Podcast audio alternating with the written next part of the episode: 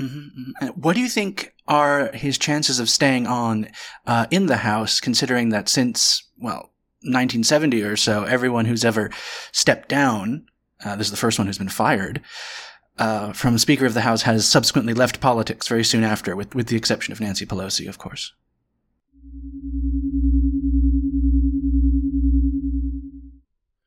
Well, I think that's easy to say, but I mean, we've got to look at this also from, you know, a practical standpoint. Like he couldn't so uh McCarthy obviously couldn't get anything done uh because he can't rein in the Freedom Caucus, but I don't see how some of these other nominees are going to do any better because they're going to have trouble with the middle part of the party.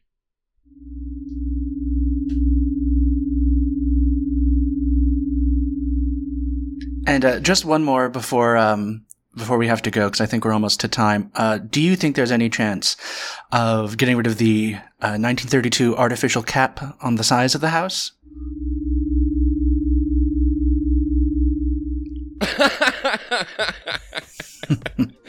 uh, uh, well, I, I tell you what, I, I know that we've taken up enough of your time. The thing is, you are time and space and also the outer god of gates. So, you know, let me just say, you know, on behalf of Liquid Flannel and our audience, um, outer god Yog Sothoth, it has been an absolute pleasure to have you on the show. Thank you so much. Thank you.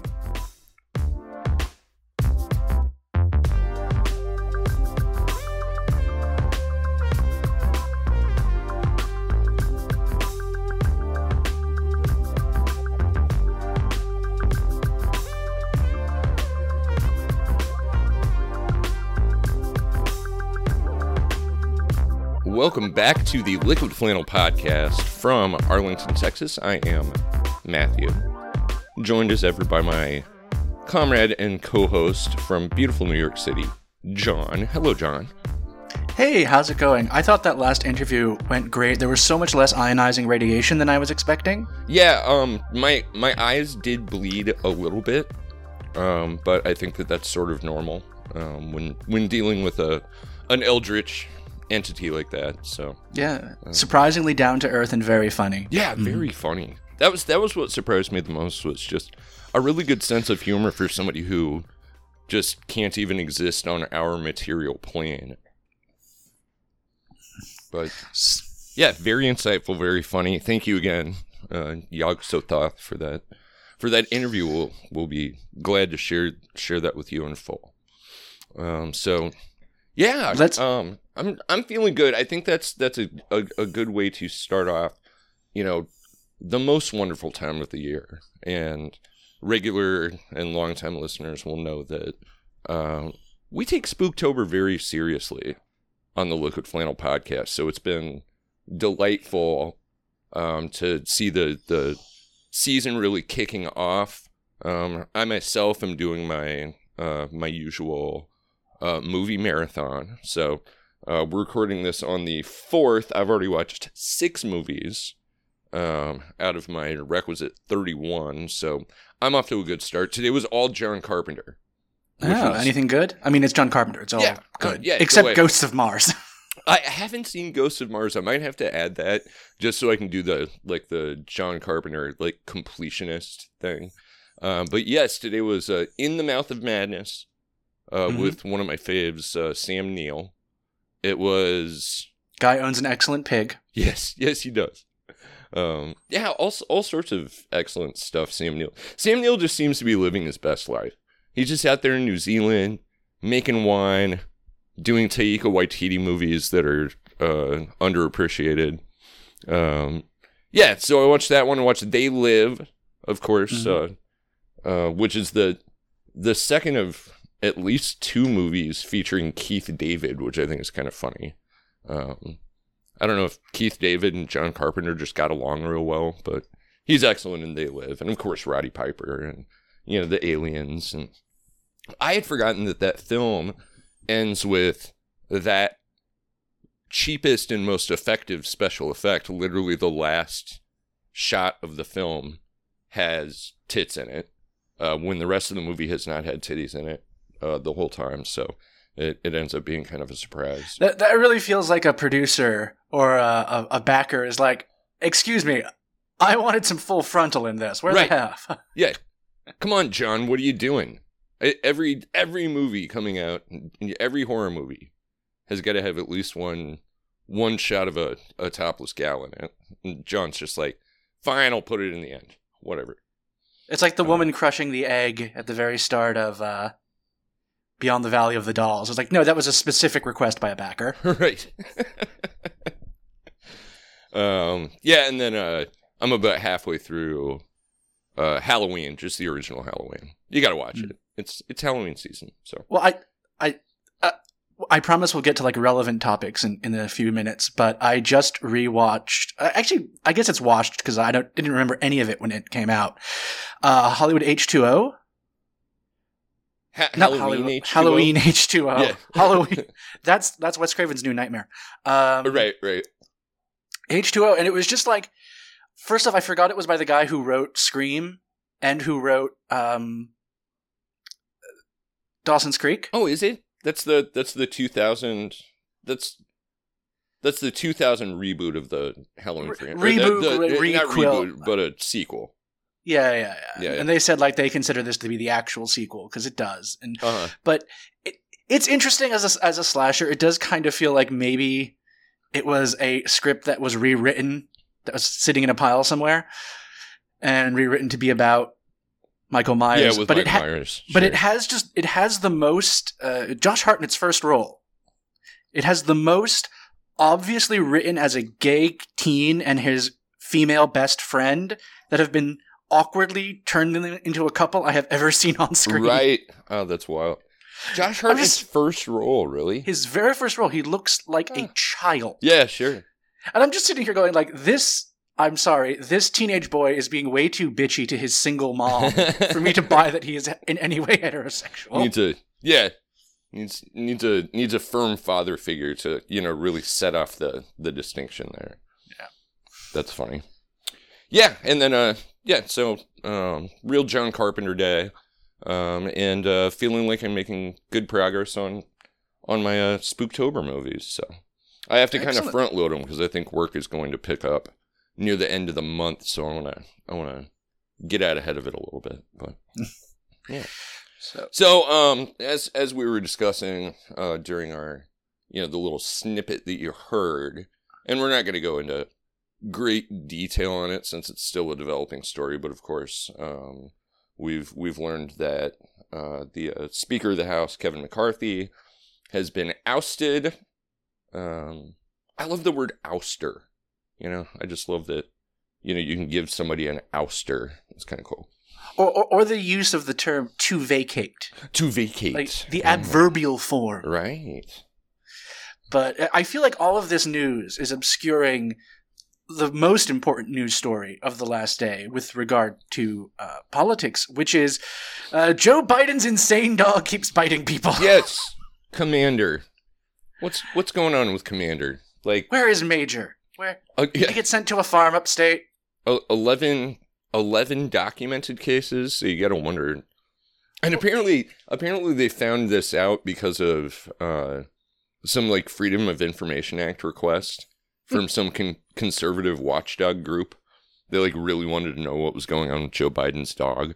They wanted to watch that dog. Yeah, That one yeah, that's that's right. It was it was a watchdog group, not a watchdog group, but literally a group that just watches dogs. Apparently, But here's the thing: he's only bitten Secret Service members, right? and it's it's not like I just sort of assumed like, oh, the dog is just like untrained because he's like two or something, and German shepherds that age are a little rambunctious.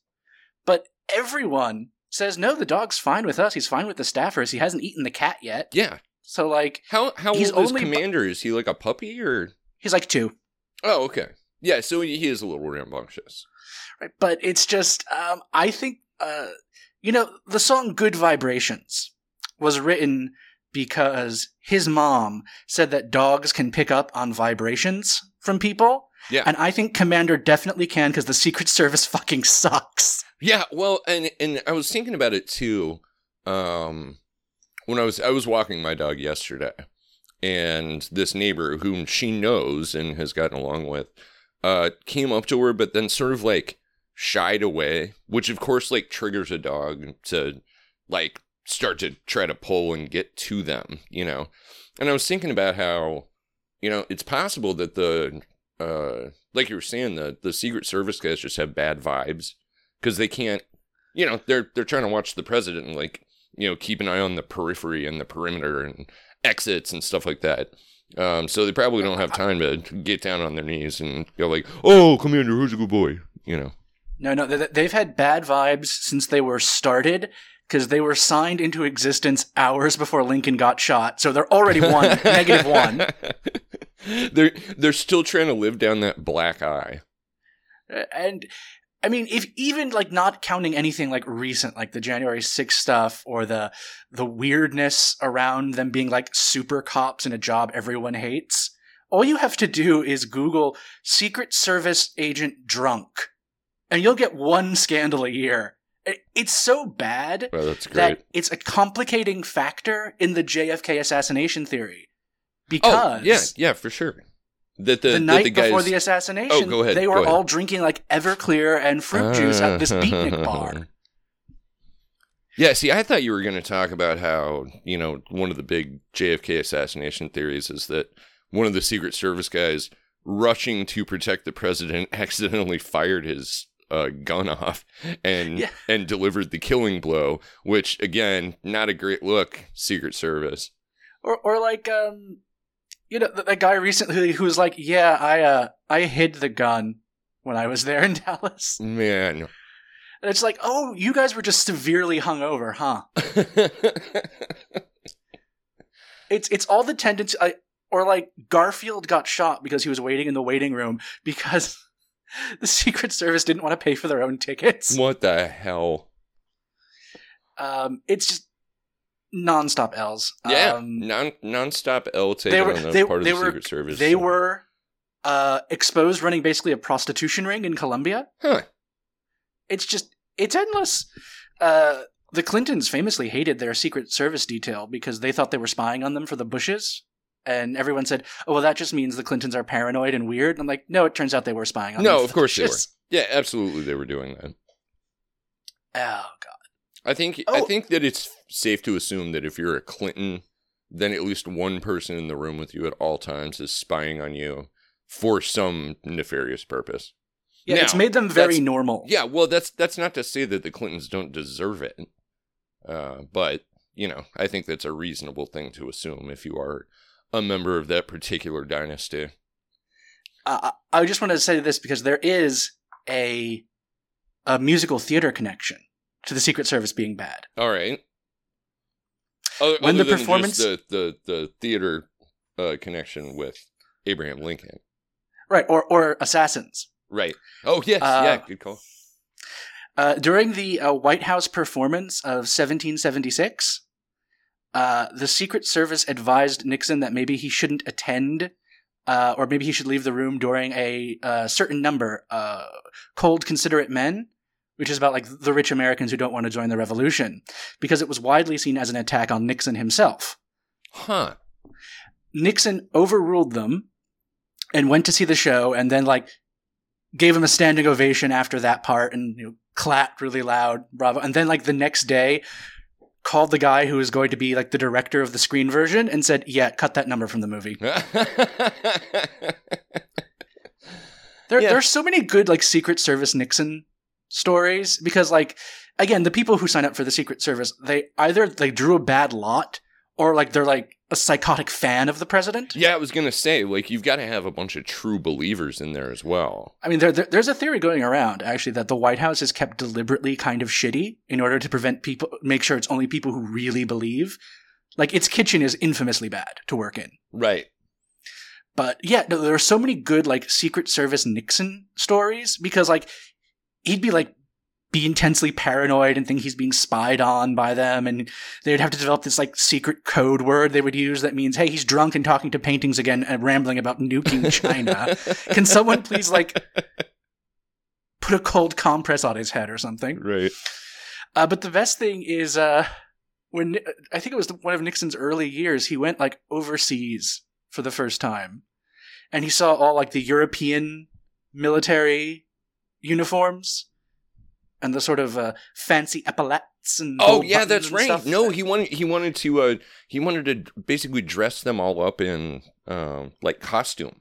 like, He- like he thought- fancy he thought white he needed dress. like a yeah, then he needed like um you know like a, a real honor guard, like the the Praetorian guard from uh I don't know Star Wars or ancient Rome or or something. I was just say like, the, the Swiss guards. yeah, the like, Swiss the guards. Pope with the, sure. Yeah, you Oh, yeah. we're gonna give them you a know good what? pike. We should we should totally make them wear those pantaloons, the like super bright orange and blue ones.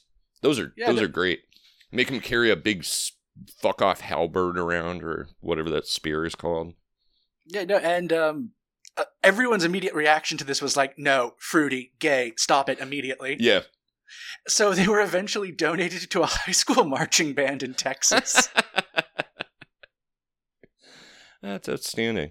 Well, and I'm, I'm curious too about, uh, you know, uh, when it comes to say Nixon or the Clintons, um, you know, if you do have kind of a mixture of Secret Service agents who are uh, working working for some political opponent uh, on the side, and people who are true believers in either the current president or at least like the integrity of the office, what kind of uh, weird uh, office dynamic does that create for them? You know, I mean, I'm, I'm sure they've got to be, you know, there's like, there's a particular locker in the locker room where they're all jotting down notes about each other. Or like, like a Meanwhile, particular LBJ is peeing on them. to- Yeah, yeah, yeah. And, and for a while, I don't think they do this anymore. But for a while, they used to like bunker them together, like two to a room, because no one wants to spend any money on the Secret Service. Oh, so it's like a like a Mormon mission trip in addition to being one of the shittiest jobs in the world.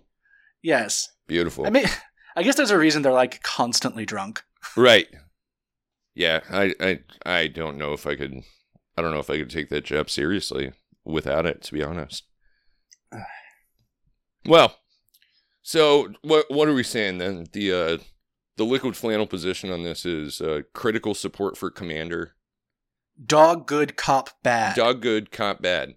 I, I'm I'm okay with that. I'm okay with. uh Man, we should have saved that one for the high note. High notes. Dogs. Have you considered them? Yeah, dogs. Consi- consider a dog. No, just Consider. we'll we'll we'll take a break and let you consider a dog for a few minutes, and uh, yeah, we'll be back. Oh, say, do you see what I see? Congress sitting here in sweet serenity. I could cheer, the reason's clear. For the first time in a year, Adams isn't here. And look, the sun is in the sky, a breeze is blowing by, and there's not a single fly. I sing Hosanna, Hosanna,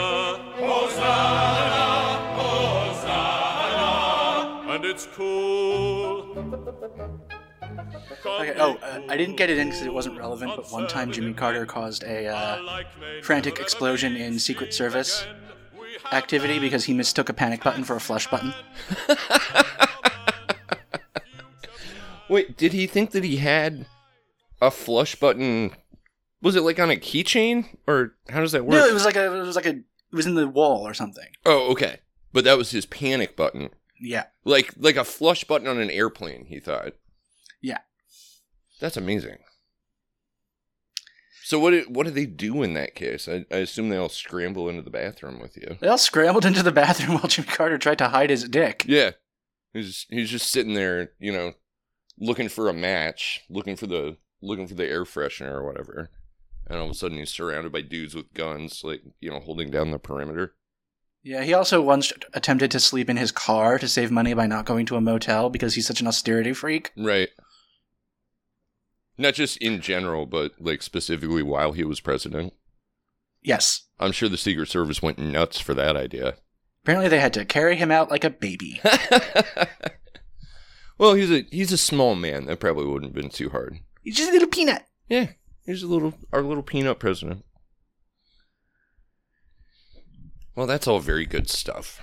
Um, I don't know. We're gonna, I suppose, move on to a, a more substantive topic after after talking about how how good dogs are. I'll, I'll talk about that all day. But um, I'm not sure if there's a smooth way to transition this one, but um, It's a John. jarring shift in tone. yeah, a jarring shift in tone. I, I, I apologize to our, our listeners for that. But John, have the uh, have the floodwaters receded down there? Are you guys you guys safe and dry and on high ground?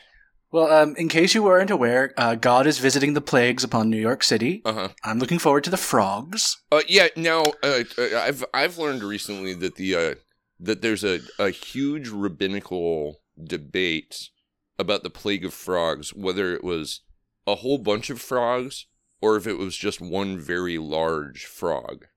Yeah, if it, this is a kaiju situation. Right. Yeah. Like one giant frog was just kind of stomping around, messing stuff up. Because honestly, I don't I don't see what the problem would be with just having a whole bunch of frogs around. I mean, kind of annoying, I suppose, but. So you mean to tell me uh, the most learned council of uh, rabbis is asking the question: Would you rather fight ten thousand small frogs or one very big frog? exactly. Yeah, that's that's as I understand the uh, the debate as it stands. Um, I think they've Yeah, no- mostly come down in favor of it was lots and lots of frogs, but there is a a sect of holdouts who believe that it was just one very large frog. Which, if you're going to attack New York City, that's what you would want, right? To be like a Godzilla or Cloverfield sort of situation. Yeah, yeah.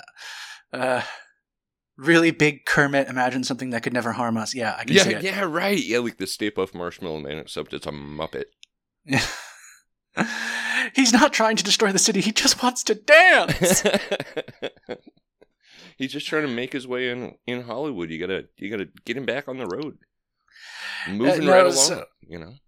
so yeah, the the flood uh, flooding was in places where it usually floods, but it flooded real bad. Mhm. It shut the subway system down. A lot of people were um, trapped in the subways or in the buses or in school buses because the mayor's office didn't issue a hey, there's going to be a gigantic tropical storm warning. Maybe we should close the schools and you should stay home. Mhm. They issued something like an email at 11:45 saying, uh, "Consider a travel advisory." Yikes! So a lot of people were like going to work when the storm hit. Right. Or their kids were already at Or- school, school, or riding the subway or the buses or, or on the bus. Yeah, Yeah. uh, it's nuts. It's like people are like, well, it's not as bad as it was sometimes. It's like, yeah, these things aren't supposed to happen every other year. Right. Yeah. Um, well, and I liked uh, that's your your mayor, uh, Eric Adams. Um, Yes. is such a fucking off-putting weirdo that people are criticizing the office and saying, uh, you know, why didn't your disaster response team like get information out to us? Why why were people stranded in their cars as the floodwaters were rising around them? And he's like, I think the thing we need to do is look on the bright side. You know, um, we we uh, you know, I, I I choose to be positive instead of negative. And it's like, okay, I I choose to be, you know, dry instead of soaking wet, or you know, have a car that functions rather than watching my car get washed into a ditch. yeah, no, we, we got to see the waters from you know the Gowanus Canal, which is a su- super fund site whose uh, waters can dissolve oysters, over flood, and get into people's basements, apartments. Lovely. And when asked how he would deal with the problem of flooding in basement apartments, our mayor said he's a real big drone guy. And was that th- th- just non sequitur? like what what what No, no, does that mean? drones, drones will help. Drone drones will help us with that. Yeah, no, Huh. uh, to quote to quote Mattie Lubchansky, I can't believe. Can you believe what Eric Adams sa- just said? I can. He sounds like a man who's been hit by lightning a hundred times. yeah, just an, an extremely off-putting sort of dude. Now, how did he win that election? He was running against somebody who's even worse, or did people just not realize how fucking weird he is? it was a really weird election. There were a lot of like stray allegations of like sexual harassment that then weren't followed up on. Huh. And considering Eric Adams loves to lie all the time, like he kept saying that like canvassers for his people were getting beaten up. Meanwhile, people in those neighborhoods were like, they never canvassed here. What the? what Oh yeah, about?" yeah. No, I remember. No, I he- remember those things. And yeah, nobody, and, and just like no journalist ever followed up on that, or you know, wrote the uh, wrote a retraction or anything. It was just we'll take him at his word, even though there's no reason to, and then we just never hear about it again. Yeah, no, it was sort of like uh, it wasn't taken seriously as an election because everything was just so goddamn weird. Like Curtis Sliwa, who appears in the Venture Brothers as a character. Oh, really? yeah, the the uh, the head of the Guardian Angels, Oh yeah. the old like white. Oh, street those gang. fuckers. Yeah, I know who you're talking about. Yeah, and he's like he's still around. He ran on the Republican ticket. He's got he's got like a thousand cats. Yeah, they just they just released a big video of them like marching like a a picket line from oh see you know like from they live like through the subway station as if they have any legal right to enforce any kind of laws. Well, it's not even legal right. It's just like it's a bunch of outer borough geezers. Yeah. Oh yeah. I mean, I guess the one saving grace is that they are in no way intimidating. They were the the little the little hats and you know Yeah, suspenders. the red berets. It's Yeah. it was weird. Uh, it turns out like the uh, the more left wing candidate everyone was kind of moving towards, like completely melted down in the final couple weeks. Yeah. Um, was like accused of abusing uh, staffers and people pointing out like, hey, if you're this big serious candidate, how come we haven't seen you in city politics at all? Like, wh- Uh. where did you come from? And I don't know, man. It was just weird. The big, like, if you want to get all electoral pilled on it, the big thing was that people who don't normally vote in mayoral elections came out in big numbers because they're uh, outer borough homeowners. So it was really rents, renting versus homeowning. Right. And there this was- is- and there was one no those, one- Uh, it was like a NIMBY election, basically. Yeah, and like no one who really rents had any desire to do it. Plus, yeah, Eric Adams has been inside the New York political machine since before I was born. He was one of the cops on the scene during uh, during Giuliani's uh, police riot at City Hall, where they just shouted ethnic slurs at the mayor Lovely. because because he wanted a he wanted a uh, civilian oversight committee for the police, so they hung him in effigy. what the cops did, where it was Yeah. the cops who were who. Yeah, it was it was a cop riot over the idea that maybe someone should be allowed to look at their records. Right.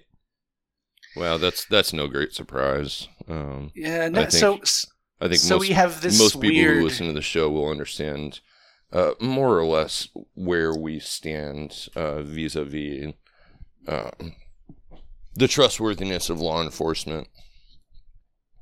You know, I guess uh, the really thing that got me mad, well, everything got me mad, but what really got me mad was um, there has been this very slow outrolling of anti flood initiatives ever since Sandy nearly destroyed the subway system forever. hmm And it's been very slow rolling. And it just got me so angry when someone pointed out, you know how the city is constructing all these like bioswales, which if you don't know is like a, a rain garden near the sidewalks or near public buildings that Yeah, has they're pretty very cool, actually. they have a yeah, they have a nice deep root system. They usually have pollinating plants and they absorb a lot of water because every time you remove asphalt or concrete, you make your ability to absorb water and avoid floods better. And they were like, you know, Mhm. if we had actually met our goals for installing bioswales like we should have all those years ago, if we had just 3% more asphalt covered in bioswales, the flooding would not have been an issue. Right. Yeah, yeah. I mean, and, and that that kind of thing is uh, well. I mean, I guess this leads into the the actual topic I wanted to discuss um, was uh, specifically, you know, urban responses to climate change because this is not the first sort of climate apocalyptic uh, event that you've lived through, even just this year.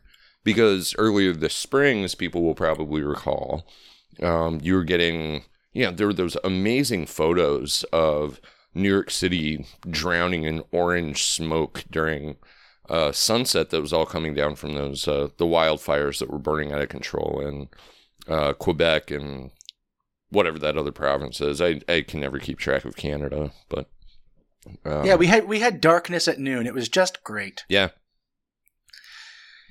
Yeah, no, so it's I mean it's it's it's wild that you guys have lived through, you know, two in one year, you know, sort of uh you know, just like I said, apocalyptic, I suppose, but um, And record breaking heat the year before that. well, in record-breaking heat here in Texas as well, and all across the Midwest.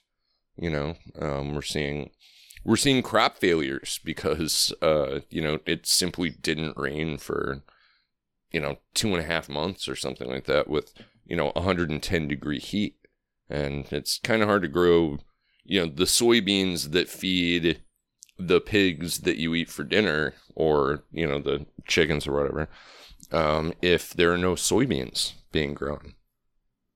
Yeah, um, we all had a nice lesson in cascading failure in supply lines over the last three years. sure. It's good to see that play out with the food industry. Yeah, yeah, no, that's uh, and um, the people who have the most interest in uh this are going completely the wrong direction with it. Then you then you get these people talking about, you know, oh they're they're purposefully killing off all of the chickens uh so that they can force us to eat bugs. And it's like, well, A, why would they do that? And B, no, that's not happening. You just you know, we're we're increasingly globalized and we have gutted our uh, food regulation system to the point where they're not doing the requisite inspections to make sure that like avian flu doesn't break out at these giant chicken farms. You know, say what you want about um, you know, organizations like uh, PETA or you know, some of these other I don't know, extinction rebellion types, but they've had their finger on this pulse for a long time, which is, you know, we really do need a lot more oversight. Like people don't understand where their food comes from. So then when something happens to their food, you know, it's all conspiracy theorizing. It's like, no, this is this is just a problem of um, scale, lack of oversight, uh, and basically, I don't know, our old our old bugaboo, capitalism. But Matthew, I've been told my entire life that regulation is the cause of all problems and governments can't do anything right. S- Clearly, the reason that these things are happening is because of the Jews. Uh, yeah, yeah, totally. Yeah, I had a had a colleague today. Um, we were we were talking a little politics on a break, and he said, you know, I just kind of I feel like the uh, you know, sort of the undercurrent of modern conservative thought is that they really want to install a dictatorship. And I was like, well, okay, in fairness, so do I, except mine would be way cooler. We could do we could do a lot better with that. Uh, Well, you- that well, you know, level peop- of power. You know, people like they joke about how uh, how the uh, the white the executive branch loves to name various czars. You know, the drug czar, Sure. the health czar, and I'm like climate czar, but with all the actual authoritative power of the last czar. of an actual czar. Yeah, Not just a throwing oil company executives out windows while you're on horseback. absolutely. And hopefully some uh uh Rasputin like character who can sleep with all of their wives and, you know, uh prescribe all sorts of, you know, kook medicine and stuff. Act- Actually, I I had never known this until now. I was just like, okay, so why was everyone so convinced Rasputin could cure uh, the prince's hemophilia? And it turned out um, the basic solution for any problem for a Russian doctor was to prescribe aspirin. Oh, yeah, that makes sense. He just he just told them to stop giving him aspirin. Just just stop giving him aspirin. Yeah. Yeah. Yeah, cuz aspirin's a blood thinner. And Maybe not not give that to the to the blood clotting problem. yeah, if you're if you're if your blood's thin already, you probably don't need to take an aspirin. That's very funny. So yeah, I mean, um, yeah, you're you're living through the various the various plagues. Which which one are you rooting for next? Um, uh, rivers of blood would be nice. yeah, Rivers of Blood is pretty cool. That's like very Instagram filter friendly. Yeah, Uh, I'm I'm trying to remember my Prince of Egypt because I think that's. I think that's the I, I think the I locusts. I think we already got that with the uh, with the Oh, you've got those the lantern bugs, the lantern Yeah. flies. That's right. yeah. Yeah. Yeah, frogs, rivers of blood. what else is there? I mean, I know I know the last one is the angel of death comes and takes the the firstborn. Um, I don't have any kids, so I don't have to worry about that one. Unless that means me, because I was the firstborn in my family. Oh shit! I didn't think about that. You better smash that idol to Amun Ra right now. Oh, it's okay. I've got I've got the lamb's blood on my door anyway. That's just part of my Halloween decorations. ah, boy. Well, uh, we'll leave you all with apocalyptic thoughts. I think going into our final break here, and then hopefully be able to, you know, yank the yoke back on this um, voyage of the damned and pull it out into a hideout.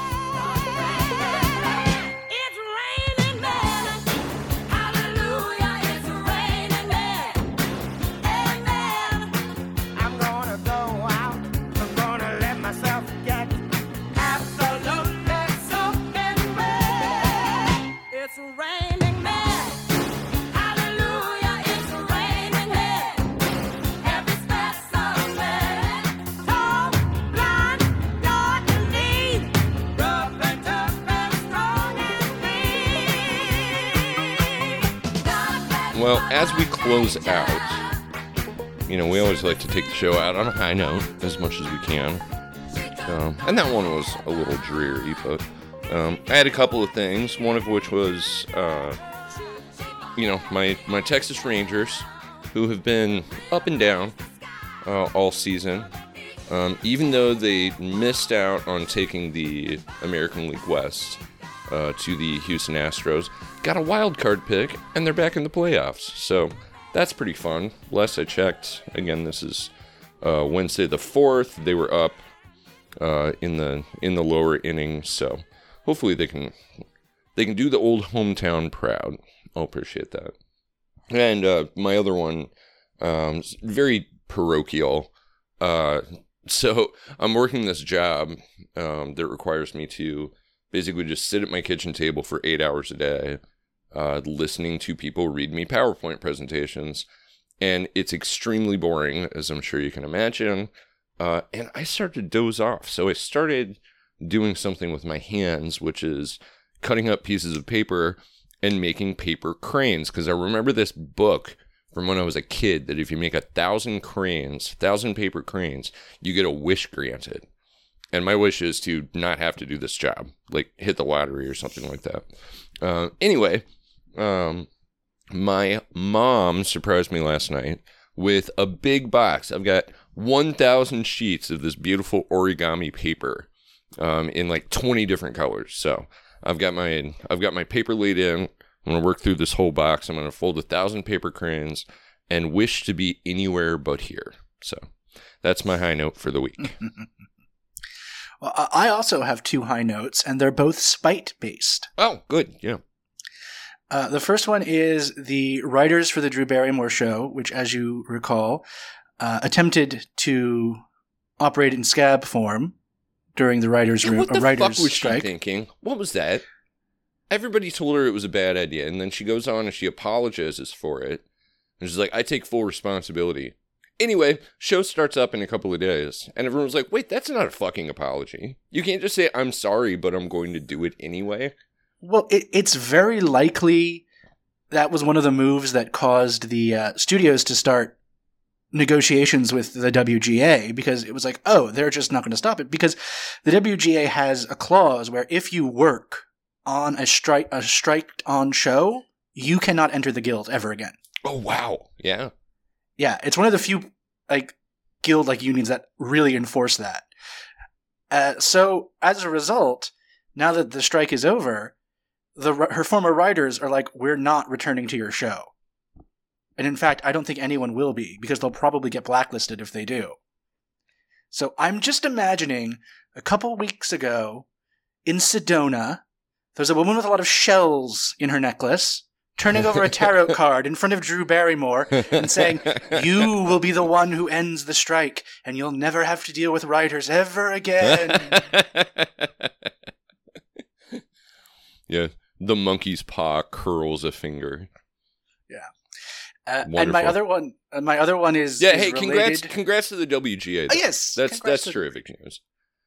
Yeah, they got basically everything they wanted. Mhm. It was a huge, huge victory. Yeah. Now the uh, SAG-AFTRA, the the Screen Actors Guild, they're still on strike, right? 'Cause They're still on strike, but negotiations have resumed, which is a good sign because when re- negotiations resumed with the WGA, it only took them 10 days to reach an agreement right. What, what after do you think? five months of this. What do you think about the uh, like the AI stuff? Because I think I think AI is not nearly at the point where it's going to be replacing actual writers. Because have you seen the output from some of those fucking like Chat GPT? It's just like you know, the, th- they, they desperately want it to because they want to, like, squeeze more blood from the stone, cut even more costs. yeah, make- it's just im- but as it's, we talked just about, imperial pablum. Like it looks like nothing when you read it. It it's it's meaningless. Whereas, you know, one of the the big demands of the uh the SAG people um is specifically for like background actors.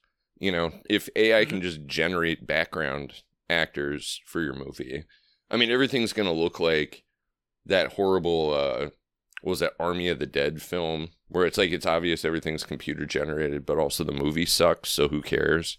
You know? But like that's gonna put so many people out of work who just they're just the Yeah, no. extra in the background of your favorite sitcom, you know, sitting at the coffee shop or whatever. We've just had, like, 100% vote to unionize things from yet another VHS FX shop. So, like, everything's going in the right direction. Right. One of the demands that they got with the Writers Guild uh, offer is no, th- nothing generated by artificial intelligence, even though I hate calling it that because it's not. It's an It's advanced not- autocomplete. Yeah, right. Anything generated from that cannot be the basis of an adaptation. So it's all dead IP now. Yeah. Okay. Okay, cool. Well, you know, again, congratulations to uh SAG or sorry, not SAG, uh the WGA and uh full solidarity with with SAG and everybody else who's going on strike right now. I guess uh Kaiser Permanente Mhm. uh employees are, you know, coming up on their strike deadline. Uh, oh no, they already did it today. Oh, did they? It was today. It's the largest healthcare strike in American history. Amazing. Good for them. Okay. Um, so And- yeah, my if, second- you, if you have a chance to, sorry, sorry, John, just real quick, if you have a chance to support any of these strike, uh, you know, strike funds, or even just make a comment in solidarity on social media, I'd strongly recommend you do so. This is, uh, this is an amazing time in the labor movement uh, in the United States. Something that we haven't seen in, gosh, decades. Uh, it's really nice to see all this solidarity and people actually winning some concessions for once. Speaking of things we haven't seen for decades, do you remember Kevin Spacey? I remember Kevin Spacey. He was, uh, yeah, he he was he was uh, he was the guy with the limp in that one crime movie. Yes, and all of his uh, various accusations and how a surprising number of the people accusing him of things have died in car crashes. That's right. He's the guy who murders all of the people who accuse him of being a rapist. yes. And do you remember when he was on uh, the Netflix show House of Cards? I do. Yes. Yes. In fact, the ta-dung in Netflix's marketing material, that's the sound of his ring hitting Ah. the t- desk, and they really don't want you to remember that. Um, anyway, back when he was uh, getting ready for that role, he shadowed a number of politicians to get a feel for what it's like to work in Washington. And the one Anyone he in shadowed the- particular? Anyone who might be Yeah, uh, It turns out uh, the one he shadowed the most was uh, Mr. Kevin McCarthy. Kevin McCarthy? Man, I haven't heard that name since the beginning of the show. And it turns out Kevin McCarthy just had a recent big setback in his career. And uh, as of about five hours ago, Kevin Spacey has been rushed to the hospital after dropping like a fly at a film festival. Yeesh. All I want to know is who stole the heart attack gun and can I have it? right. well, and, and and it's I mean that's that's such an amazing coincidence that Kevin McCarthy's you know functional career ends on the same day that maybe Kevin Spacey himself has ended. Do we know? Are they quantumly entangled now? Is it is that what's going on? Is there some sort of uh is this like a picture of Dorian Gray type situation where whatever happens to Kevin McCarthy professionally happens to Kevin Spacey health wise? Yeah, it's it's spooky action at a distance. Amazing. That's outstanding. yeah. Well, folks, speaking of spooky action at a distance, it is Spooktober, and of course, we will be bringing you more, more spooky action from whatever distance you are from either Texas or New York. Um, but I think we'll we'll wrap it there. So, um, yeah, thank you for listening. Uh, we are the Liquid Flannel Podcast. Uh, we are back on Twitter, though not super active, but you can interact with us there at liquid underscore flannel on Twitter. Um, I'm still flying incognito due to having made a death threat toward the original founder of Twitter at one point and getting my account banned. So um, I'm not going to give you my handle, but of course John is on there too, and he's easy to find. So, anything else, John? nope, nope. Uh, get your ghoulies ready and head right in. We'll see you next time. Yeah, let us know what your uh, what horror movies you're watching, and uh, maybe we'll maybe we'll feature some some interesting user suggestions later on in the show. But until then, okay, goodbye.